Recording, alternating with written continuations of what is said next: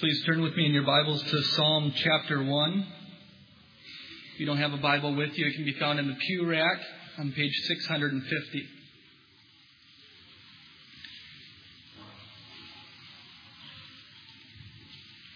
Psalm chapter 1. How blessed is the man who does not walk in the counsel of the wicked, nor stand in the path of sinners, nor sit in the seat of scoffers but his delight is in the law of the Lord, and in his law he meditates day and night. He will be like a tree firmly planted by streams of water, which yields its fruit in its season, and its leaf does not wither, and in whatever he does he prospers. The wicked are not so, but they are like chaff which the wind drives away. Therefore the wicked will not stand in the judgment, nor sinners in the assembly of the righteous. For the Lord knows the way of the righteous but the way of the wicked will perish.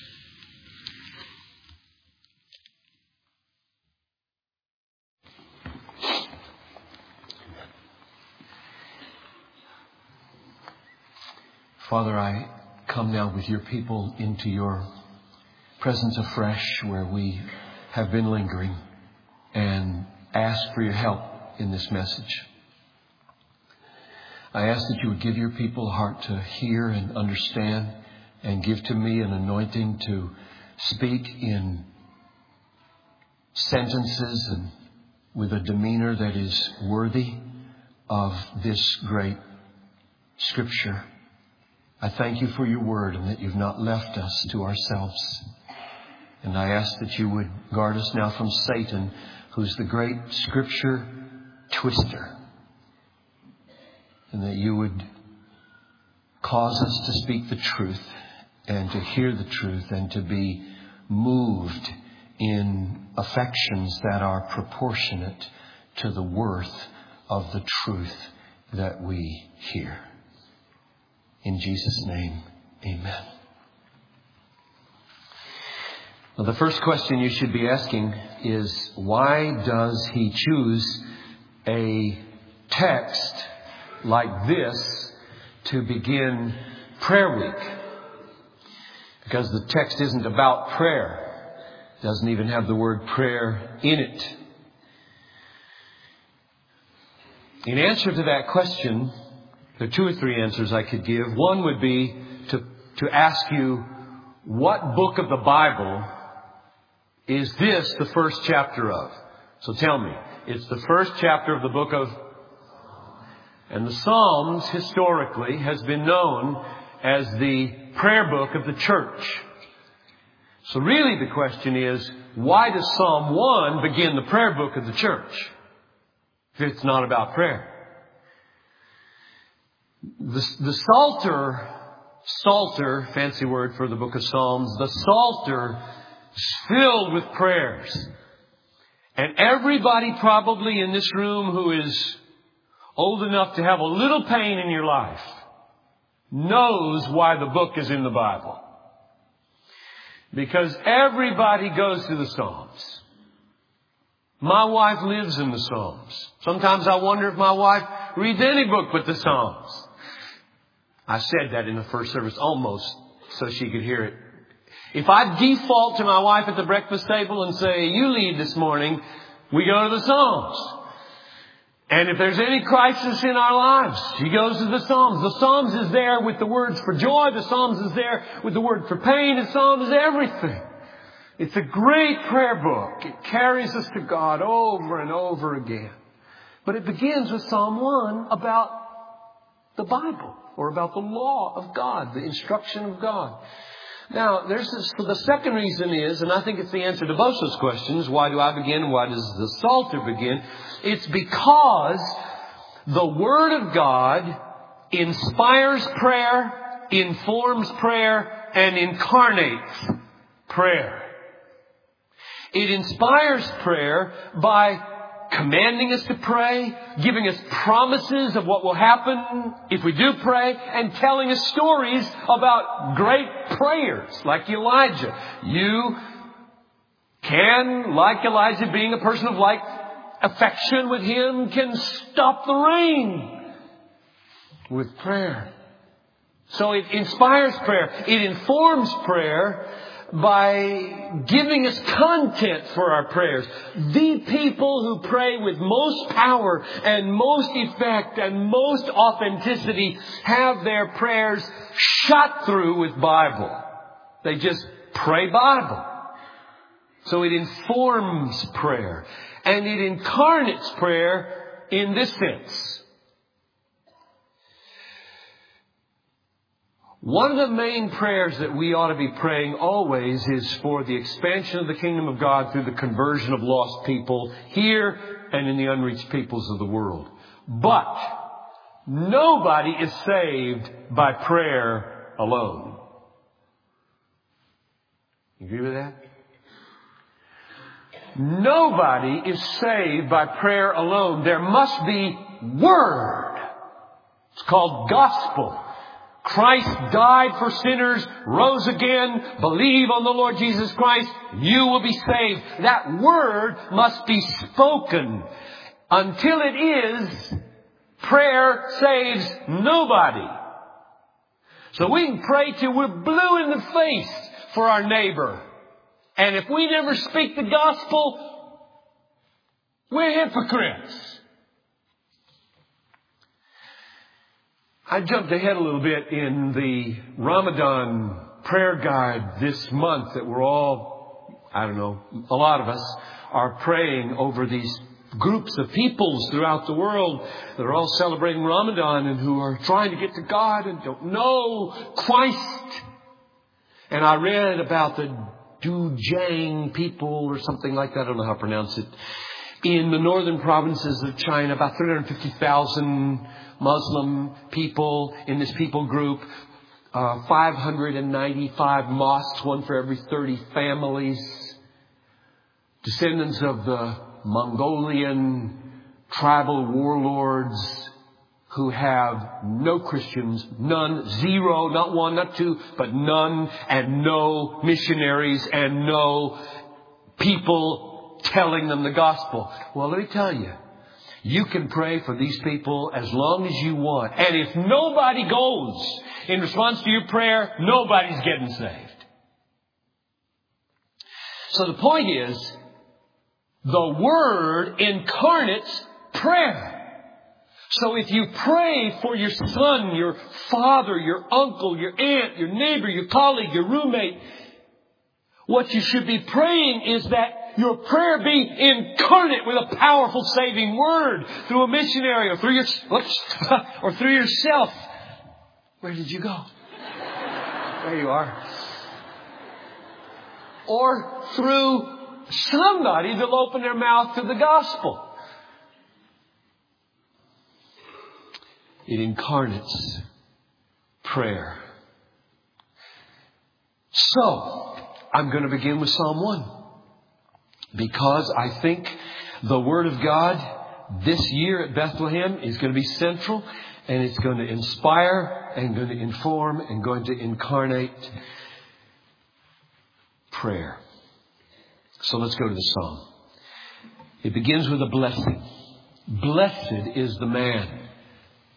And it sucks you in, doesn't it? Right there. I want a blessing. I want to be a blessed person. I want to be a blessed person. What does that word mean? Both the Greek and the Hebrew mean happy, but it's a kind of happiness that's, that's rooted in, in physical and moral and spiritual well-being. It's not light things, it's not a frivolous thing. And so we want that very, very much. So how do we get it? What marks this blessed and happy person? Well, it says he doesn't do something and he does do something. First, he doesn't walk in the counsel of the wicked. He doesn't stand in the way of sinners and he doesn't sit in the seat of scoffers. That's what he does not do. The blessed person doesn't do that. What does he do? Next verse. But his delight is in the law of the Lord. And on his law he meditates day and night. So the ways divide, right? Don't they? Where is your heart? Where is your delight? Where is your pleasure? Where are your values? Do you find yourself swept into the words, the counsel of the wicked, and then beginning to not only listen to the words, but walk in the paths, and then not only walk in the paths, but settle down into the seat. You see the progression? Walk, stand, sit. I think that's a progression into settledness. You can hear a word. You can walk away and you can settle into a seat. And if you want to be free from that and not be drawn by the counsel of the wicked, swept into the way of sinners, settling into the seat of scoffers, you need delight in something else. That's the key. So you got the alternatives out there in verse 1 and 2. You can do those three things and move into a settled commitment to wickedness eventually.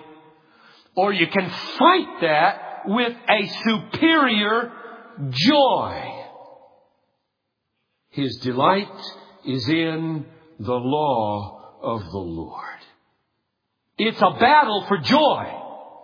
Life is a battle for joy. Where are you going to find your joy, your delight?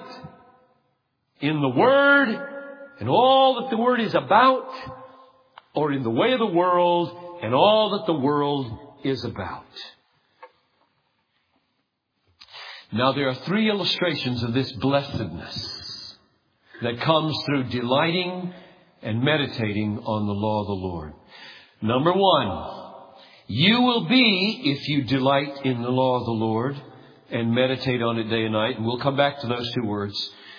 You will be like a tree planted by streams of water that yields its fruit in its season. That's blessing number one. And it says, blessed are you. You'll be fruitful. Blessing number two. Your leaf will not wither. That is, you'll be a durable person in times of drought. And three, you'll prosper. In everything he does, he prospers. Let's take those one at a time and make sure we understand what they mean and don't mean. The first one is, if you delight in the law of the Lord and meditate on the Word of God day and night, you will be a fruitful person. It says, you will yield your fruit in season. Oh, for more fruitful people. You know them. The mark of the fruitful person is that when you get around them, you find yourself nourished. You don't work at it. It just happens. You get in the presence of a person who has been delighting in the law of the Lord, has been meditating on the Word of God day and night, and what happens is, with no effort at all, in their presence, you eat. You are fed. You leave them and you feel like, that was good. You know a little more about God. You hear a little more about promises. You feel some encouragement. Maybe you were pricked in conscience, but there was something to hold you up as well. A fruitful person's limbs have fruit hanging down, and when you're in their presence, you are nourished and refreshed and you eat. And we want to be like that. What a church that would be, wouldn't it? What a church. I mean, here we are, what, maybe 450, 500 people in this room? I don't know. 500 trees like that in this room. You all look very skeptical. No, no, not all of you. Some of you don't, but many of you look very skeptical. Like, well, I'm not like that, or it's never going to happen, or that's for preachers, or this is not for preachers. This is life. If you will delight in the law of the Lord, in the Word of God, the instruction of the Lord, and meditate on it day and night, you can't help but be nourishing to other people when they're around you. You can't keep it in if you've been delighting in it and meditating on it. Scratch you and you bleed Bible. You will be oozing Bible. And Bible builds people. And therefore, there's a prescription here for a very wonderful 1999 for you. You don't want to be one of those people who people don't want to be around because they always drain them. Now there have to be drainers in the world. Otherwise, otherwise, people would not be called upon to love at the extent that they should love. But you don't want to be one. And you shouldn't be one. There will be drainers, but you shouldn't be one. You should be fillers. And no matter where you are in your spiritual pilgrimage right now, you might not even be a Christian in this room. You don't even believe in the Bible or Jesus. You in this year can become a nourishing, life-giving fountain of joy if you will do what this text says. Delight in the law of the Lord and meditate on it day and night. You will be like a tree planted by streams of water, sucking up God's great sap of grace, and it will come out in the fruit of love and joy and peace and patience and goodness and kindness and meekness and faithfulness and self-control. And when people walk into your presence, they will be blessed. And they'll want to come back maybe the problem of loneliness will begin to go away. Not because you've been looking on for somebody to eat their fruit, but now you've focused for a while on being fruitful. Second part of the blessing is your leaf won't wither. You see that? The leaf does not wither. Now the picture there is got some hot winds blowing and you've got some drought and leaves are withering everywhere. And yours aren't. You want to be like that?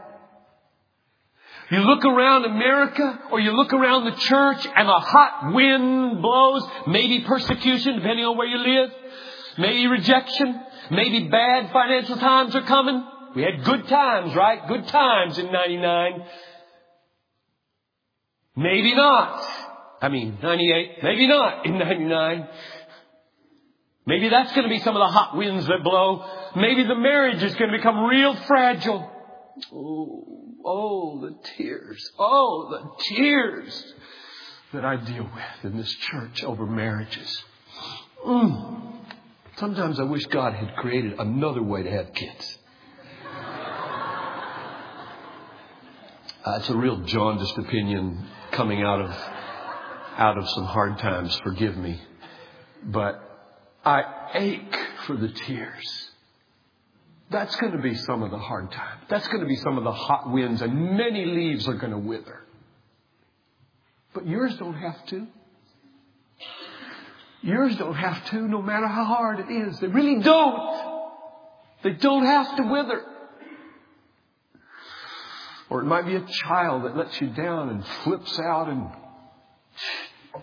throws away the faith and lives with a boyfriend or girlfriend and breaks your heart and who knows what the hot winds are going to be for you in 99. They're going to come. They're going to come. And this text says, if you will delight in the Word of God and meditate on it day and night, you are like a tree planted by streams of water and the reason your leaves aren't withering is not because there's no wind blowing, not because you're not being beat, because your roots are in the river. That's the difference.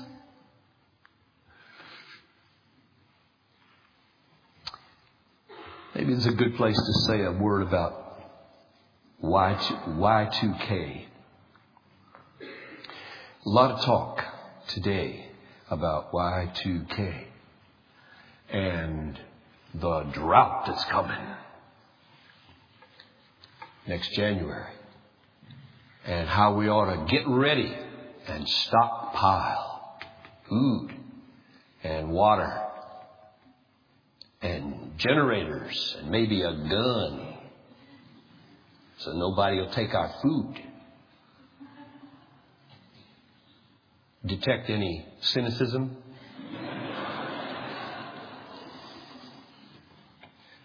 I have a couple of prophetic words about Y2K. Um, the first one is this. The greatest need in January 2000 from the first tick of the clock on will be for people who are filled with the Word of God and not filled with bread and water. If you want to stockpile something in 1999, stockpile these verses in here. Because that will be the need, believe me. If the winds blow, the same need will be there from Christians. Christians. Christians. What do Christians have to give to Y2K? What the world wants? What the world thinks they need? I detect a slight bit of self-serving here that concerns me deeply in the wider evangelical movement. A slight bit of hypocrisy, which leads to my second word of prophecy. Here's my second word of prophecy. John Piper, prophet, speaking. Nothing is going to happen in January 2000. That is not today happening in Sudan. Nothing is going to happen in January 2000 that is not already happening in Nicaragua. Nothing is going to happen in January of 2000 that is not already happening on the fourth floor of Augustana Nursing Home. Nothing is going to happen in January of 2000 that is not already happening to 34 million AIDS victims and millions of their children, most of whom are in sub-Sahara Africa.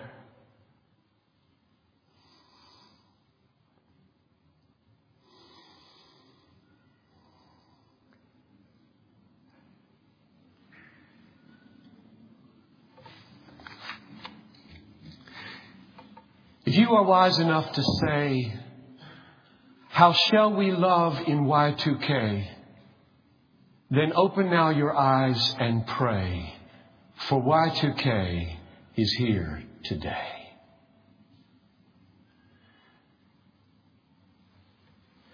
So if you come up to me after the service and say, well, wait a minute. Is it wise or is it not wise to make some preparations? My answer is going to be, it may be and it may not be. Because biblical wisdom has a lot more to do than whether we preserve our lives. If our motives, if we are pure church, if we love the hurting, Believe me, there is so much to do today that when 2000 comes, you won't even know it's arrived. You'll be so busy helping the people who now have no heat, who now have no food, who now are sick, who now have no refrigeration. I will feel good about our church getting on this bandwagon when I see our church riding the bandwagon this afternoon.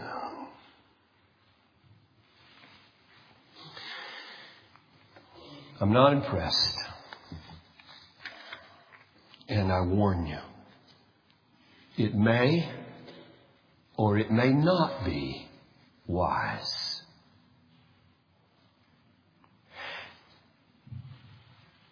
Fruit on the limb,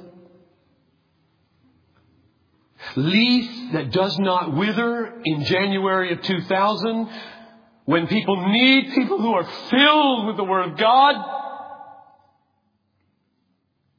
and faith and confidence and ready to suffer, who can say,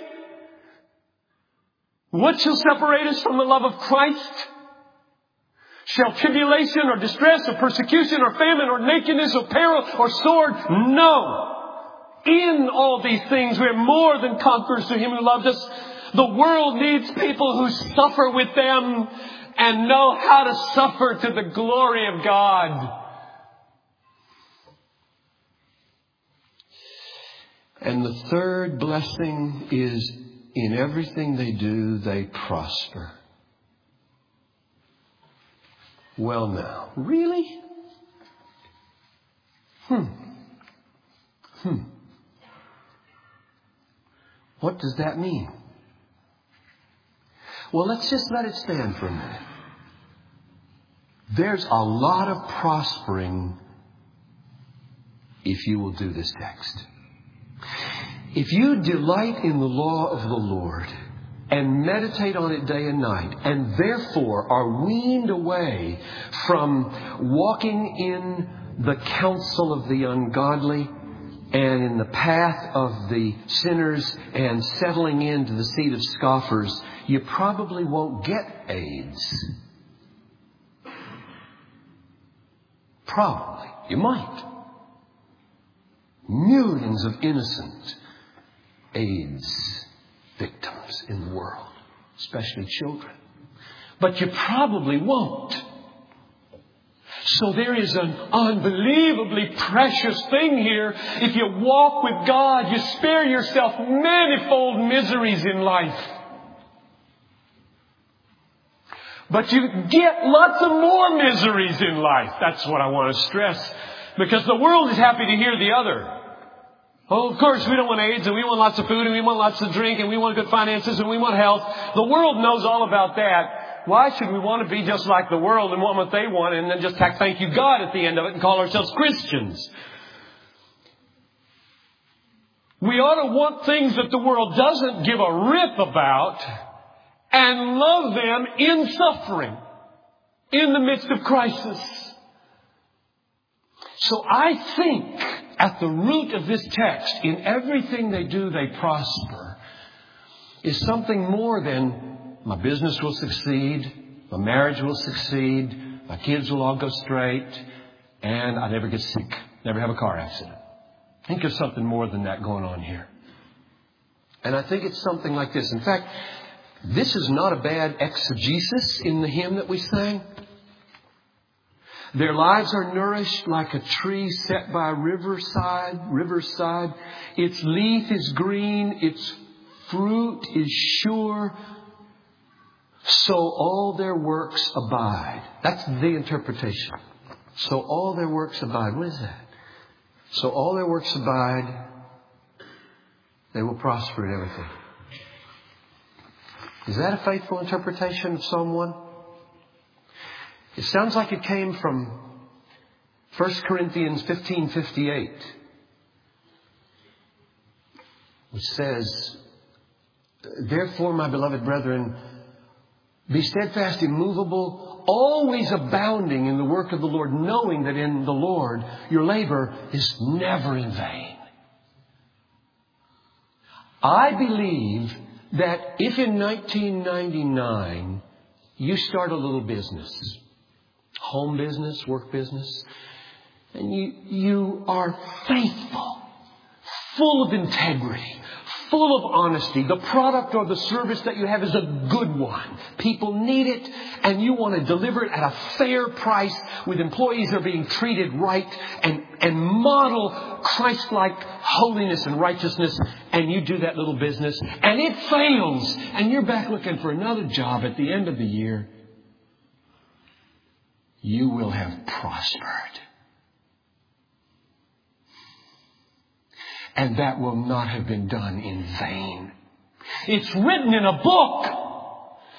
And at the judgment day, it's going to be read to your great glory. He was honest.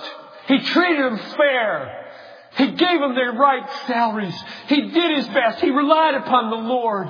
It was my providential will that something else come after this in his life. But this is written down forever. It will be celebrated, unlike many great successful business stories that are shot through with the rot of bribery and corruption, which will be forgotten forever and did not prosper forever.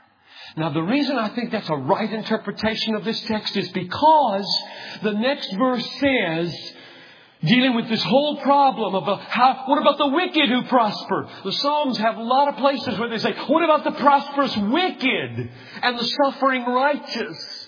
And this verse 4 says, the wicked are not so. They're not like these trees planted by water. They're like chaff.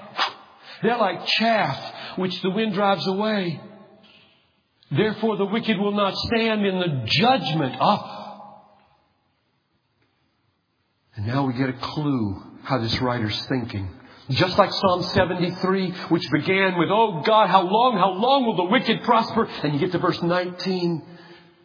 Behold their end. Same thing here. They're not going to stand in the judgment, nor sinners in the assembly of the righteous. For the Lord knows the way of the righteous, but the way of the wicked will perish. Yes, there is a prospering in everything you do by faith because God will take it no matter how the world judges it, no matter how it, it may look like it didn't come to much in this world. If it was done by faith, it prospers. It lasts forever. It's written in the book. It's an occasion for everlasting praise. And what other prosperity is there in the world that counts ultimately? Yes, things can go better for us and will in many ways if we follow the Lord's way. But much pain will come and many failures will follow also. And how we handle them and whether we deal with them in faith is whether we prosper in them. Which leaves me now just to say a couple of words about, alright, if that's the blessing, fruitful, durable, and prosperous forever, then what is the means to it? This blessing. We want this blessing. I believe almost everybody in this room wants this blessing. You want to be a fruitful person, a durable person in drought, a prosperous person forever. How do I get there? And I'll mention part of the answer now and then pick it up next week as we talk about praying without ceasing. But part of the answer is given right here. You, you meditate on the law of the Lord day and night. Now, meditation in the Hebrew is mutter. Mutter or speak. When you do that within and to yourself, you are meditating, speaking the Word of God and speaking about the Word of God to yourself. And I don't see how it can be done day and night without memorizing Scripture. And so I plead with you. Whether you do the fighter verse system, you don't need to do this system, but this is a good system, or your own system, let 1999 be a year of memory. Let me illustrate the way it works for me. Coming to the end of the year 1999, I was reading, like many of you, the minor prophets, trying to get through the Old Testament by the end of the year, and I stumbled upon, came upon Micah 7:18 which is the underpinning of a hymn by Samuel Davies, who is a pardoning God like thee, and who has grace so rich and free. Now, I love that hymn so much. I said, I'm going to memorize this verse because this is the foundation of the hymn. And the verse goes like this. Who is a God like thee, pardoning iniquity and passing over the transgression of the remnant of his inheritance? He will not retain his anger forever because he delights in steadfast love. Now that verse I took into my heart and mind for three days. And I fed on it for three days. I didn't memorize other verses for three days. I just stayed there because it is so rich. And I fed my soul on forgiveness. I fed my soul on pardon. I'm an imperfect husband. I'm an imperfect father. I'm an imperfect pastor. I'm going to get chastised for this message. I know I am.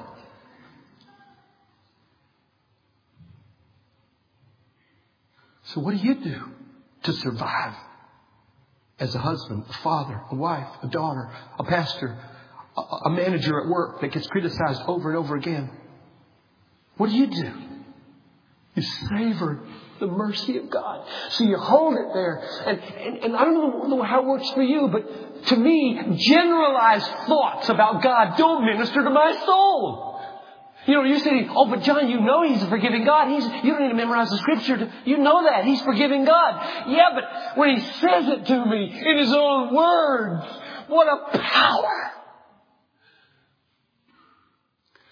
And so He said it to me for three days. It is godlike of me to forgive, John. It is godlike of me to forgive. And then I moved on to the next half of it where it says he doesn't retain his anger forever because he delights in steadfast love. And I thought, wow, what practical implications for my life and what, what theological implications. The practical implications are, oh, John, oh, John, don't love anger. Don't delight in anger. Be angry and sin not.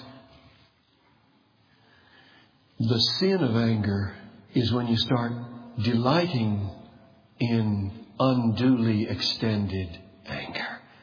And oh, the dangers in marriage, for example, of beginning to savor anger. Starting to savor it. It feels good. It feels right. At least I can be angry. If I can't fix it, I can be angry. That's a snake that'll bite you. And it says God moves on because he delights. And so move on. Move on. Leave it. Lay it down. Don't let the sun go down on it. I heard that. I took it home. And I saw it theologically. Wow! The implications for the issue of sovereignty and free will here. You went, whoa, really? Where? I'd like that problem solved. Well, look. He's angry. He knows he should be angry. God never sins in his anger. This is good that he's angry. He's choosing to be angry. But then he doesn't retain it because he delights in something else, which means anger isn't his favorite emotion. Which means you have a layered Godhead in his emotional life, which enables him to will a thing that he doesn't fully delight in because he delights in something else more, which solves a dozen paradoxical texts in the Bible. I'll leave that with you. This is not a sermon on the free will of man and the sovereignty of God, but you take that home and all of that came from three days of savoring Micah 7:18. And that's what I'm asking you to do. Memorize a verse, meditate on it day and night in the little pieces of your life, in the car, at the dentist, waiting, wherever, before you fall asleep at night. If you ask, how do you meditate on something at night when you're asleep? Well, you don't when you're asleep. But do you really sleep all night? And do you go to sleep immediately? And when you wake up, do you immediately get out of bed? And do you go to bed when the night starts? Or is there some night before you go to bed? There's a lot of space here in life in which to meditate. I'll leave off this last point for next week, but it is this, and I hope I get you back because I need you back. I need you back to finish it. It is But John, you've said delighting in the Lord and in the word of the Lord is the key to meditating, and meditating is the key to being fruitful and not being in the counsel of the wicked. And so it sounds like everything kind of boils down to this issue of your heart's delight. And frankly, I don't. So aren't you going to finish the sermon and tell me how to get there? And the answer is, I'm going to get criticized, see, because I'm 16 minutes overtime.